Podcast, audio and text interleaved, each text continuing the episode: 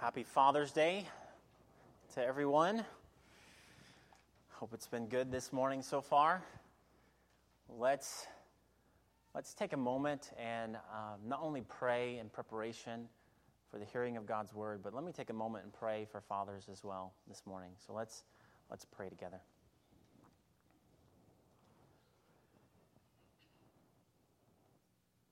Father, we come this morning and we thank you that you are our great Heavenly Father. You are good in all your ways. And in your goodness, you have ordained and you have planned, you have purposed that we would have fathers and mothers. And we thank you this morning for our fathers that you have given us. And we pray for them, Lord. We pray that you would be with them as they seek to lead their families. We pray that they would be men of God. We pray they would protect, they provide, and they would lead. We pray that you would indeed help them as fathers to raise up children that would be men and women of God who love you, who seek your face, who worship you, who have seen in their own father, their parent, their father, a godliness that is not just uh, some sort of manufactured thing, but it's real, a real godliness in their life, a godliness that doesn't just come on Sundays, but a godliness that is about your, you and about the kingdom and about Christ every day. So, Father, thank you for our fathers, and may you help us be men of God. And, Father, we pray as we come this morning before your word. Some trust in chariots and some in horses, but we trust in the name of the Lord our God. We come recognizing that you are God, you are faithful, you are trustworthy, you are true in all your ways. You are always good. Always. Even when we face difficulties in this life, even when we face trials, and even when we face losses, even when we grieve, even when our hearts are broken, you are always good. You are always faithful. You are always, always true. And so we come before you, the faithful and the living God, and we come leaning on you alone. We come leaning on, wholly on you this morning, and we pray that you would help us to lean on you this morning. We need you. We need your hand. We need your grace. We need you in every way. And so help us. Help us to be filled with faith this morning and that faith would turn to action and that our actions would be flowing from faith. We pray this morning that you would lead those who may be here who don't know Christ. May you help lead them to faith in Christ, to trust wholly in Him. And so we pray that you would lead us, Lord. Lead us as individuals, lead us as fathers, lead us as families, lead us as a church by faith. May we submit to all your good word before us this morning. May you give us grace to receive it, to hear it, and to take it, and to eat of it. And so be with us. Help us, Lord. We pray now in Jesus' name. Amen. If you would, go ahead and turn in your Bibles to the Gospel of John. We will be starting or beginning a new chapter in this Gospel. So, John chapter 18. And so we'll be in John 18 this morning. We'll be looking expressly at verses 1 through 12. So if you would turn there with me. I love being a father. I can say it is truly a privilege. It is a blessing in, in many, many ways. And I would say, even just this past week, you know, while we were at the SBC annual meeting, so we, when, we, when we went, we brought our youngest, which I guess he's down in the basement right now, but uh, little Ezra with us, and it was such a joy to have him there with us as well. You know, it was such a delight to see him and, you know, his smile and, and to hear his laugh. He's got to be one of the happiest little babies or children we've had of all of them. so he's such a, it's such a, it's such a joy to see, you know, his simple enjoyment of life, especially as we're taking in this meeting that's rather serious. And you know people are standing on this or standing on that. And then here's little ezra you know giving this big old smile you know.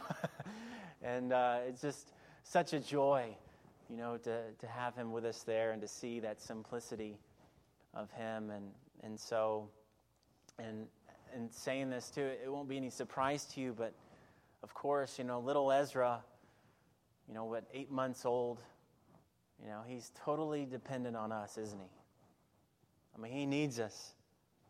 I mean, if he needs to eat, he's not going to, you know, get up and go to the refrigerator and open the door and like pick what he wants and, you know, make a sandwich. He's not going to do that. We've got to help him, you know. You know, if, if, he, if he needs to get dressed, he's not going to like go to the dresser and pick out a few clothes, you know, and put them on. You know, we've got to do that. If his diaper needs to be changed, guess who's got to do that? no. We've got to do that. So he's not going to do it himself. And so he is dependent on us in everything, really. You know, and it's funny, but it's easy to forget that, you know, really all, every single one of us in, uh, in this room, we were all once that way. You know? And as we grow older, we begin to become, you know, a bit more independent, right? sometimes for good, sometimes for bad. And, and it is good that we do, do learn those things. We need to learn, we need to grow, we need to do things for ourselves and become less dependent on others in some ways. Yet, intermingled into all of that becomes kind of this perhaps troubling tendency, right? Even a, a troubling kind of temptation is that we don't, we don't just like to be less dependent, right? We would rather what? Be independent. We'd rather we'd rather be in control. I want it done my way, right? And this is where it all kind of goes haywire. We tell ourselves, you know, I will make I will make my way. This is my life. I don't need anyone else. It must be done my way. So we want to be the boss. Essentially, we want to be in control. And if we're honest, it's not, you know, I surrender all as we like to sing. It's it's more like, yeah, right, I'm not surrendering anything. You know, the back of our minds like, yeah, I surrender all, but not really, you know. And so out of, out of that kind of heart comes what? It comes pride, comes anxiety, comes fear, comes anger. Not done my way. Afraid that it won't be done your way, or it won't even go as you hope it will go. Rivalry and more. And so we go on and we live our lives essentially living like we're in control. Well, in view of this dangerous and constant temptation, I wonder how might our lives look? How might your life look? How might look different if we really believed that God is in control? I mean, really believed it. Just consider that question. We haven't even gotten the passage yet. Just consider that question for yourself right now. How might your life look different if you really, really, really believed God is in control? And you don't have to try to force it, force that screw in there, you know. It's not for you to do. What might that look like? Well, I can tell you that would look a lot more like Christ. it would look a lot more like Jesus. In everything, Jesus, he lived under the Father's word.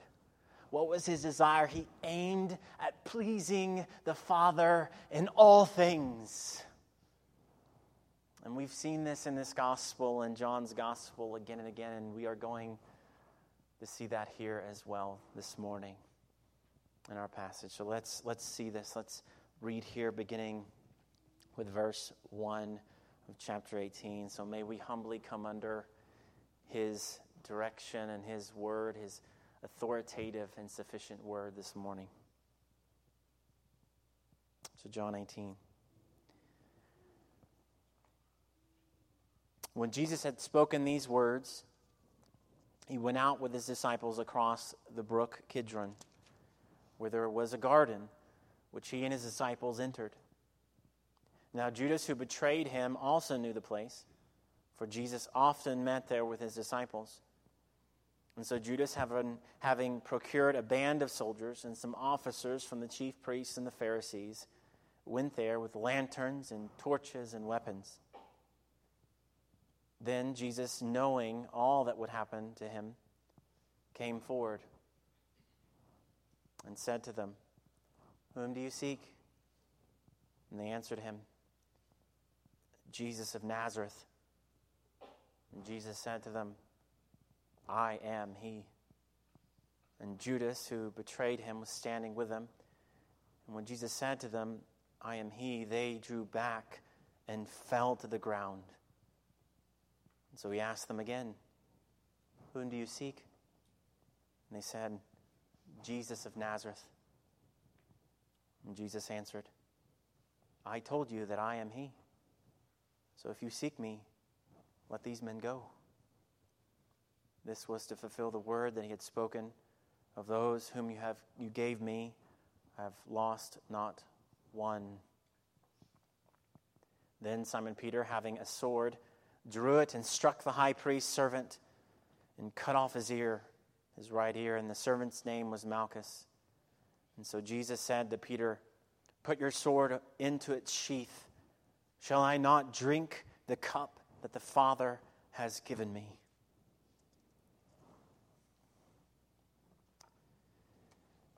So here, these 12 verses, and really now coming through this gospel, all of John has been building up to these chapters. So Jesus' words, his instruction, all of it comes to inform what lies ahead as we progress now into the closing chapters of the Gospel of John. And when Jesus said in John 8 29, I always do the things that are pleasing to him, that is the Father. When he said that, he didn't, he didn't say that to make us think, oh, wow, you know, that's really nice that you do that. Yet when the rubber hits the road, he does something else entirely. No. Jesus, he does exactly as he said he would do. Jesus really meant what he said and said what he meant. Now, here we see it in truth. And so, in these verses, we see several things then about Jesus and his approach to his coming cross. And so, the first thing that we see here about him is that Jesus, we see Jesus' complete knowledge. His complete knowledge. So, following Jesus' farewell discourse and his prayer. He, along with the 11, they, they go just east, so kind of barely outside of the city of Jerusalem, and they cross the Kidron Valley. And so from there, they go to a garden. In that garden, you know well, or at least you know well from the other Gospels, which we know as what? The Garden of Gethsemane, or the Mount of Olives. And so the disciples, they, they go there often. Jesus goes there often. We see that here in John as well. He tells us that. And so Luke, he kind of helps us and tells us a bit more in this way, or at least along the same line. So, Luke 21 37 through 38, he says that every day Jesus was teaching in the temple, but at night he went out and lodged on the mount called Olivet. And early in the morning, all the people came to him in the temple to hear him. So, in other words, we're getting kind of this glimpse into Jesus and his life and, and, and his, uh, how he related to the disciples, and that they would often go here to this place, the disciples and Jesus, and they would likely go there to this garden, not just in this one instance, but they would go here quite frequently, likely to rest, likely to pray, and perhaps even give the disciples instruction in various ways. So, in that light, though, that would also mean that another of the disciples would know where they go. And who is that? It was Judas.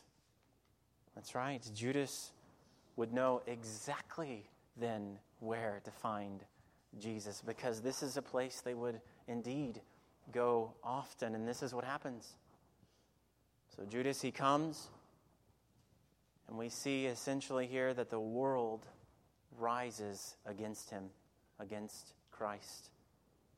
Now, of course, I'm not talking about the, the literal world here, but we see something of this that, that John is doing. He's trying to show that there is this opposition from all angles against Jesus. Yet, even so, who did Jesus come for? For God so loved the world, and now it is the world who is coming against him.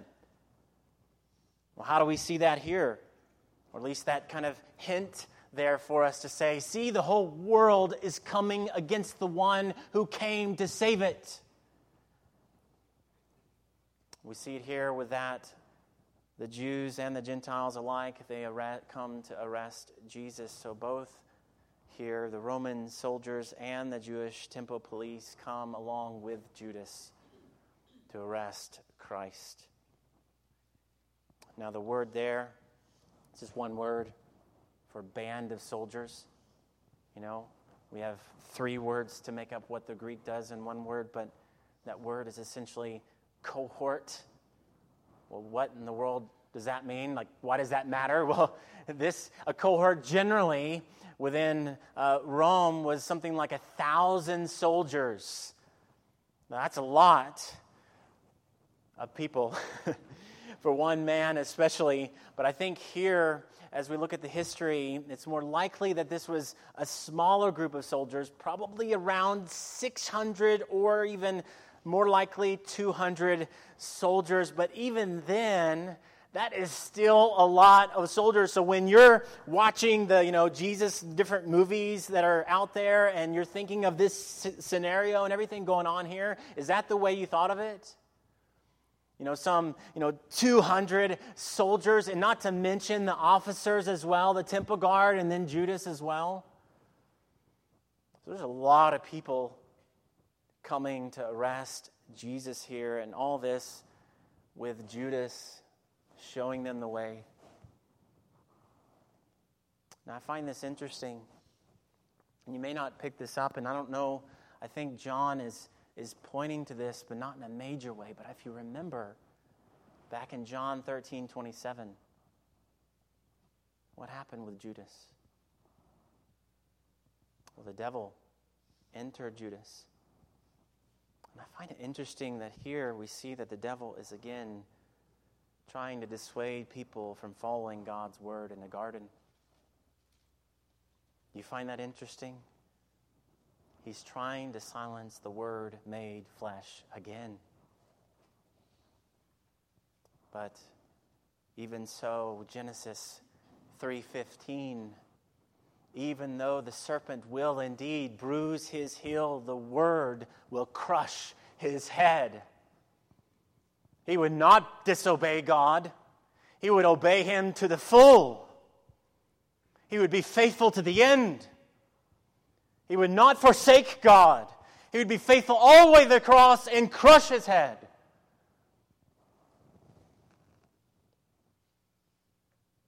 And so notice then Jesus' response to all this. all these people coming. Does he run? Does he go and hide behind a bush? Does he maybe put someone else forward? Hey, Peter, get in there.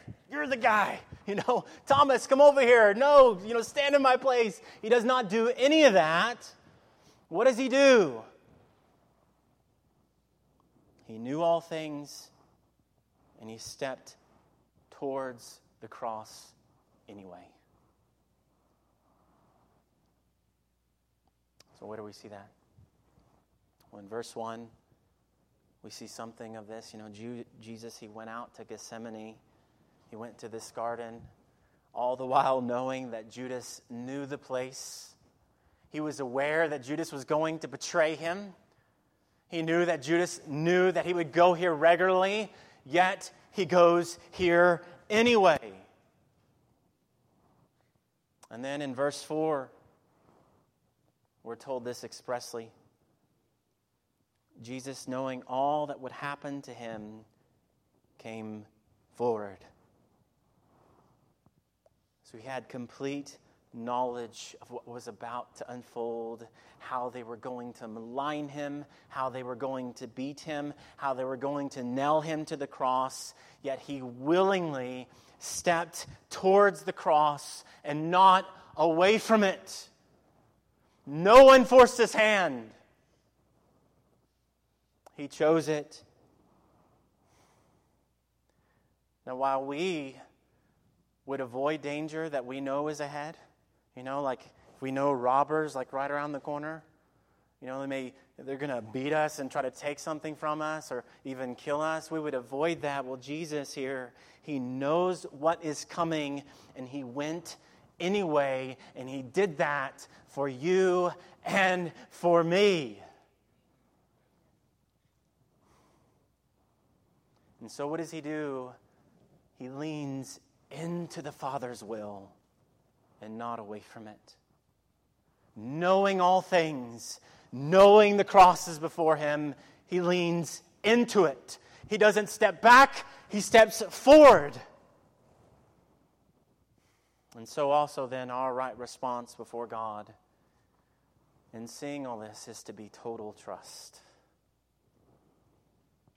We aren't to wake up in the morning and take up the reins of the day and say, I am in control. I am the master of my fate. It's not the way of us. That's not to be our demeanor. Saints, we are to wake up and step up out of our beds and entrust ourselves to the sovereign and the living God we are not secularists. We do not live our lives as though there is no God, as though we have to be in control of everything that goes on in this world. God is in control, not us.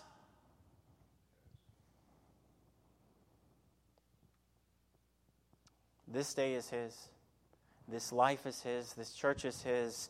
This world is His, not yours. And if you just let it do what it's supposed to do there, relief will come to your soul. At work, at home, with your family, with your children, and elsewhere, your relationships and everything else. Oh, God, I can trust in you. I cannot lean on my own understanding, but in all my ways acknowledge you. And all my paths will be straight, even in suffering even in sickness, even in death. I trust you. And so that our lives will declare to all yes, I don't know what this day or the next may hold, but I know ultimately where it's headed. With this day, I cling to the God of the universe and I walk by the light of His word. And so we are called to do that, church.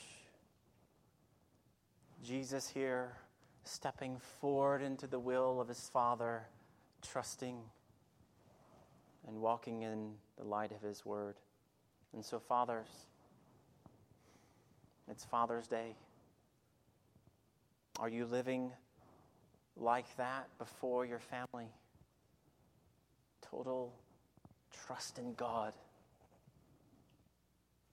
God has called you, fathers, to lead your family. You may not be a father here yet, but Lord willing, you may be one day. So take heart to this, hear this now. God has called you to lead your family. So, how are you modeling before them faith in God in Christ?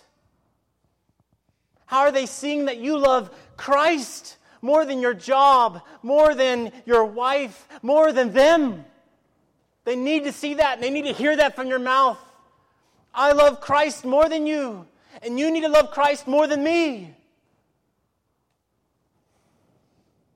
Our children need to hear that. They need to see that from you, fathers. They need to see that when your life is busy, your faith is in Christ. They need to see that when you get sick, your faith is in Christ. They need to see as you walk through COVID that your faith is in Christ. When money is tight, where's your faith? When it comes to the church, where's your service to Christ? How are you modeling these things before them? How are you witnessing?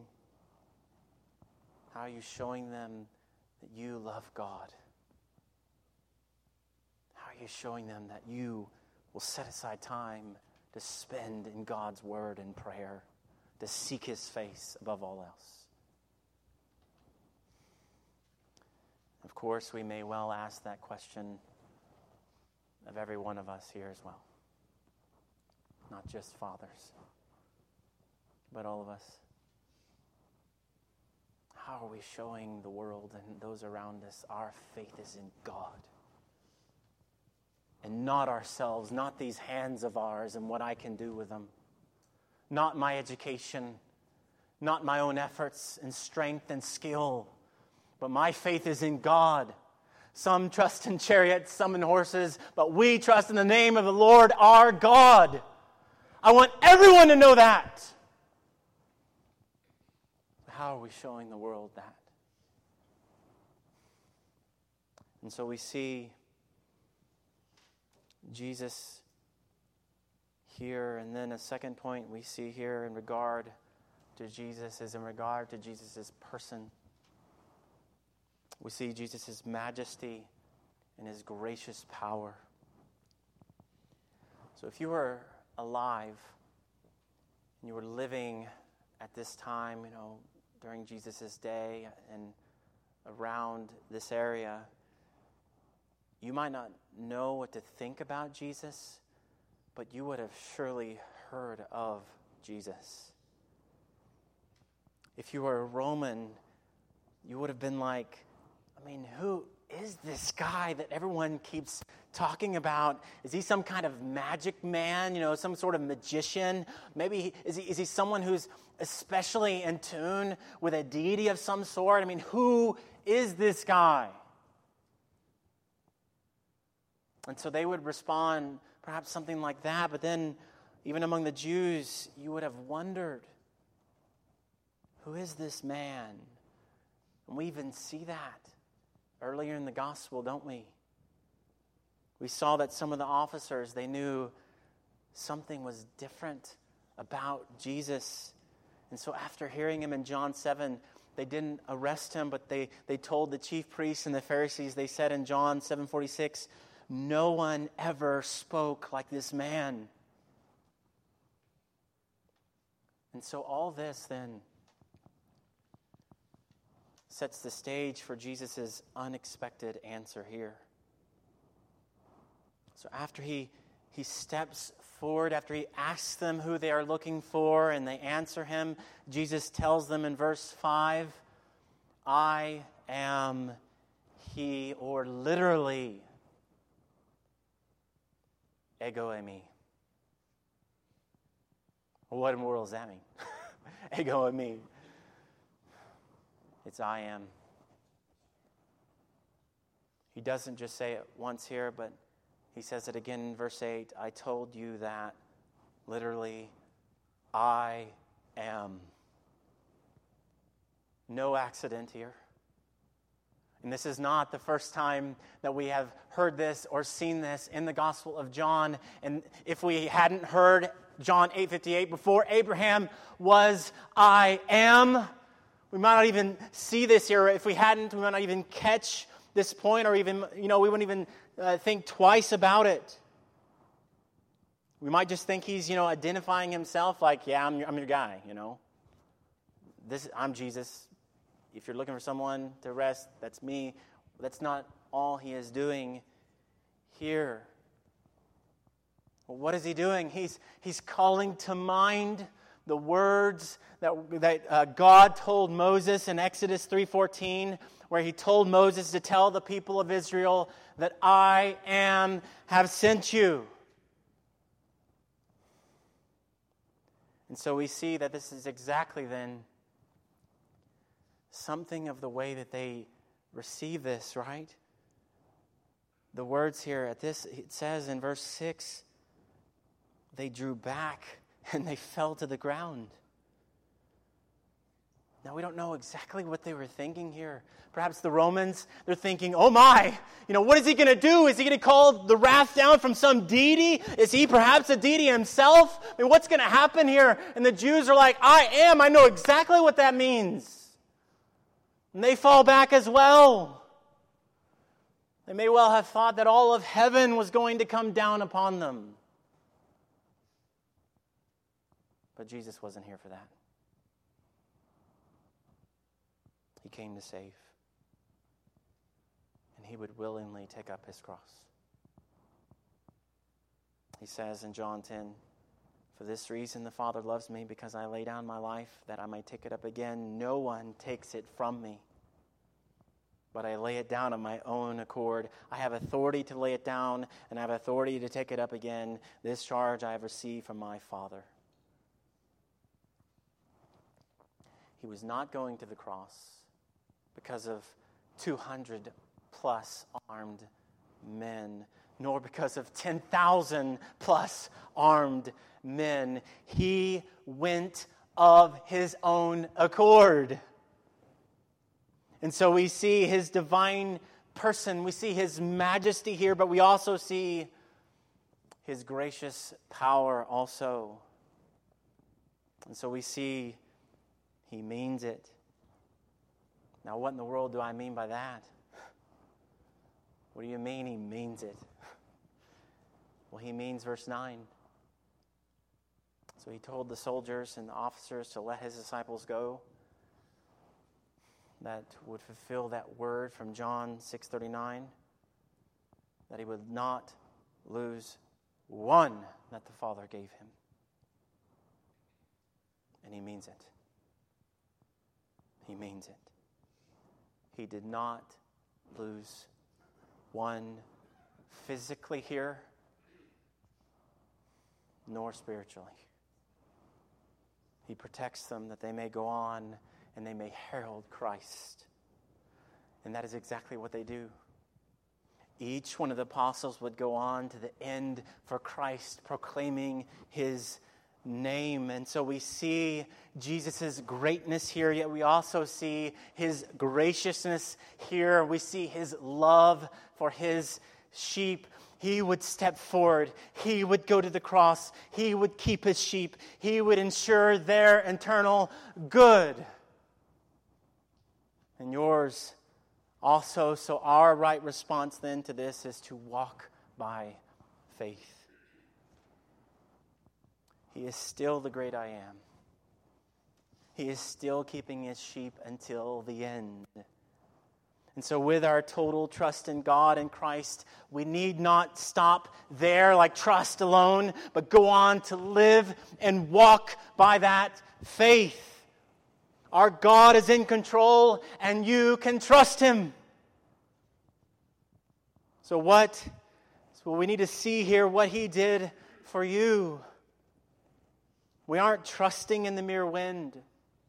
We aren't trusting in fairies and wizards. We're trusting in the Lord of the universe. this world is not going on in chaos. It even now stands under the sovereign hand of God. And so, as you wholeheartedly trust Him, so go on and walk by faith through whatever may be ahead of you, through, your, through perhaps trials, through pains, through losses, through difficulties, through hurts, through blessings, through joys, through gifts, through gladnesses. Trust Him in it all, through it all, and with it all.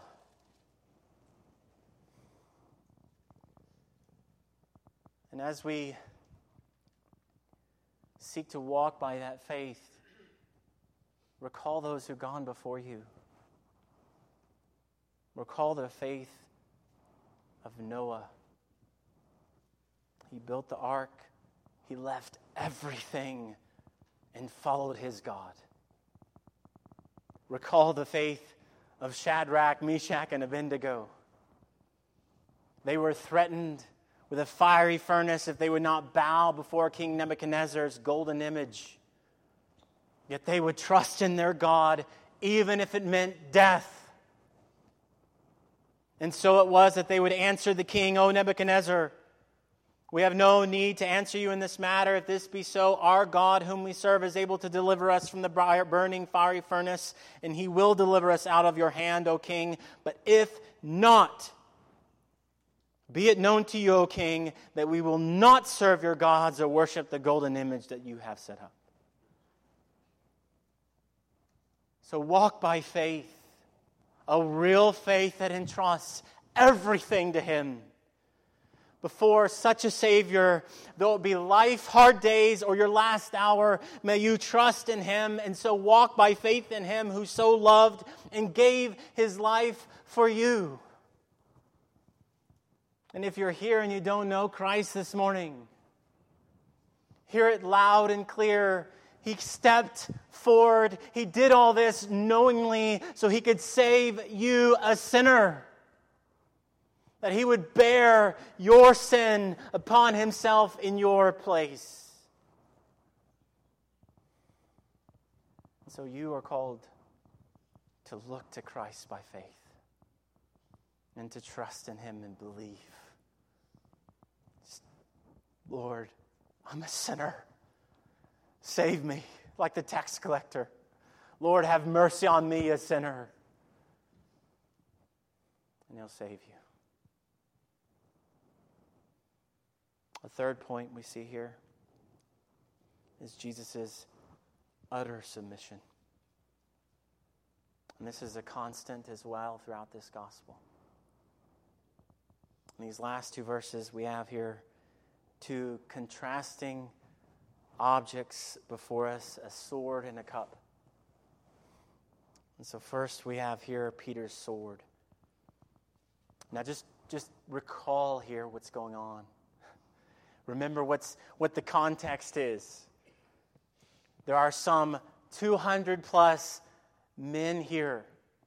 And they're not like, you know, these kind of wimpy little guys who just came like, man, I hope I know how to fight when it comes to the moment, you know.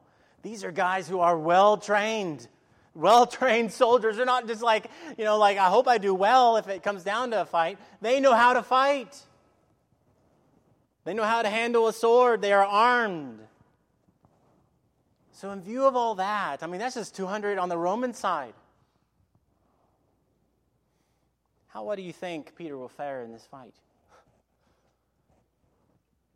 Not good.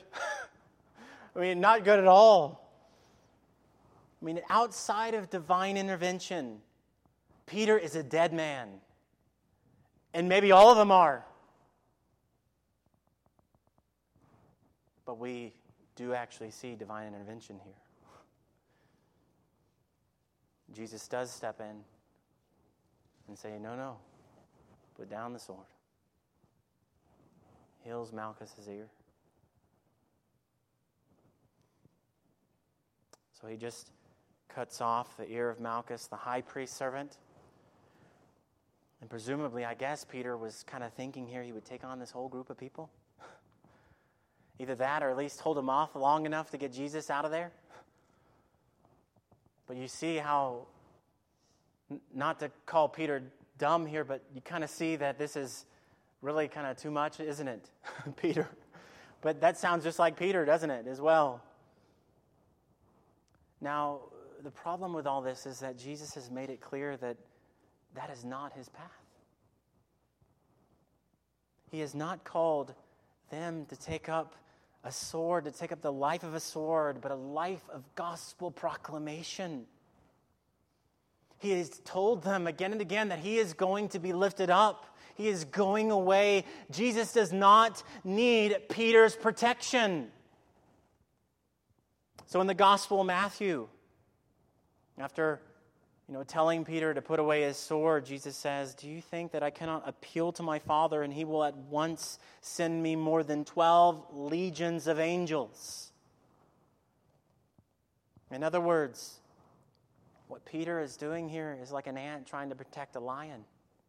I mean, it's, it's ridiculous. Like, what are you doing? you know, little ant. Don't you know that that's a lion right there? he doesn't need your protection, you need his protection. Jesus is not lacking in power here. And so, Peter, he does not need to take up the reins. You don't either, right? You don't have to take up the reins and say, I got to deal with this thing. I got to I got to figure this out and manipulate and get it to go my way. I think we well could see that Peter's sword is something like that. But instead, second, in contrast to that, we see Jesus' cup. So Jesus, he says in verse 11, Shall I not drink the cup that the Father has given me? What cup is that? It's the cup of suffering. It's the cross. It's his burial. It's death. It's God's wrath. God's wrath? Yes. And we see this idea of a cup of wrath spoken of in a similar way in Isaiah. So, in view of God's judgment upon Israel, Isaiah, he writes in Isaiah 51 17, Wake yourself, wake yourself, stand up, O Jerusalem, you who have drunk from the hand of the Lord the cup of his wrath who have drunk to the dregs the bowl, the cup of staggering.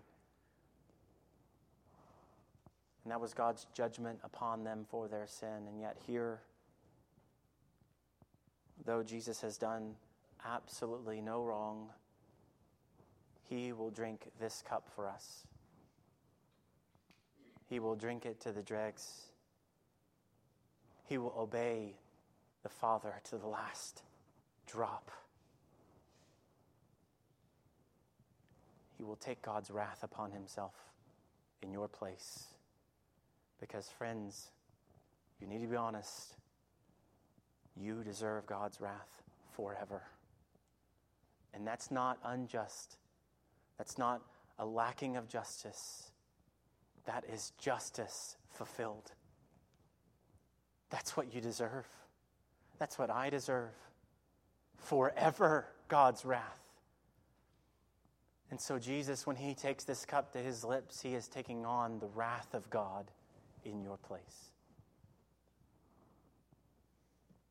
And so, here then, our right response to all this is obedience. The fruit of true faith is humble submission, humble obedience to God's good word and will. And note here the manner of his taking it. You know, Jesus didn't he didn't take the cup and kind of just say, "Well, fine then, I'll take it." You know, if I got to do it, I got to do it. That's not, that's not the way he did it. He didn't go like kicking and screaming, you know. You see him kind of with the Roman soldiers, you know, kicking and all this stuff. He didn't do any of that. Well, how did he do it? Well, this, uh, that wasn't his, his manner here. He wasn't boisterous. He wasn't mean. He wasn't hateful. He wasn't hating. He wasn't angry. He wasn't reviling. He faced his cross knowing his Father. It's not just that we obey, it's how we obey as well, right? It's not just doing His will, it's entrusting your life to the God who's given you His will to do. It's taking to heart the passage that Dennis read earlier from Romans 12. That's the demeanor of Christ. That's the kind of demeanor we are to have also we would do well to remember that childlike dependence we had when we were young. We would do well to learn more and to be more dependent on God and less dependent on ourselves. More faith, more trust, more walking out of that faith, more in obedience as a fruit of faith. So listen to me here. God's word is good. It's good. And so when he tells you to do something in his word, he is not standing there with a knife behind his back, waiting for you. He's not lying to you. There is one who lies to you, and that is never, ever God. When you obey him, you're always doing the good thing. Always. The devil is a liar. The world lies to you. Sin lies to you. It always has a knife behind its back, but God does not. You can trust God through it all. Believe His word, church.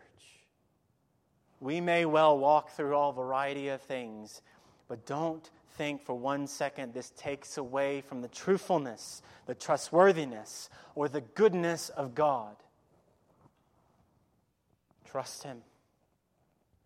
Walk by faith. Obey Him. And so, fathers, mothers, men, women, boys, and girls, embrace by faith all of God's good will and do it. Let's pray.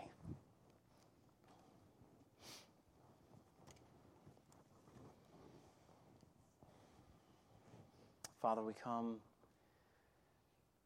this morning and we just pray, Lord, that we would see here with Jesus and his demeanor, his person, and our own call then to walk in light of the model of Christ. Not seeing him as, as someone detached or someone that, uh, in seeing his life, we aren't called to that kind of life as well, but instead seeing, even as First John calls us, that we are to walk in the same manner as he walked. And so help us, Father, to walk in a total trust in you. And some here, they maybe have just been doing that with their lives, you know, taking the reins for themselves, saying, I've got to have it my way, I've got to get it done this way. And their lives are just filled with fear, anxiety, anger, strife, rivalry, because they're not trusting in you. And so I pray, Father, for anyone here, or all of us here, or whoever here who needs to hear that this morning, we pray that you would help them to come before you and repent and to look to you by faith. May you help us, Father, each one of us,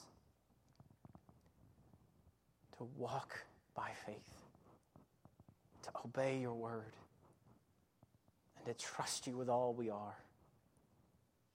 And so we ask, Father, if there's anyone here who doesn't know Christ, or if there's anyone here who needs to respond to your word this morning, may you help us to respond to it. May you lead us, Father, in your word as we respond in song here. We ask in Jesus' name. Amen.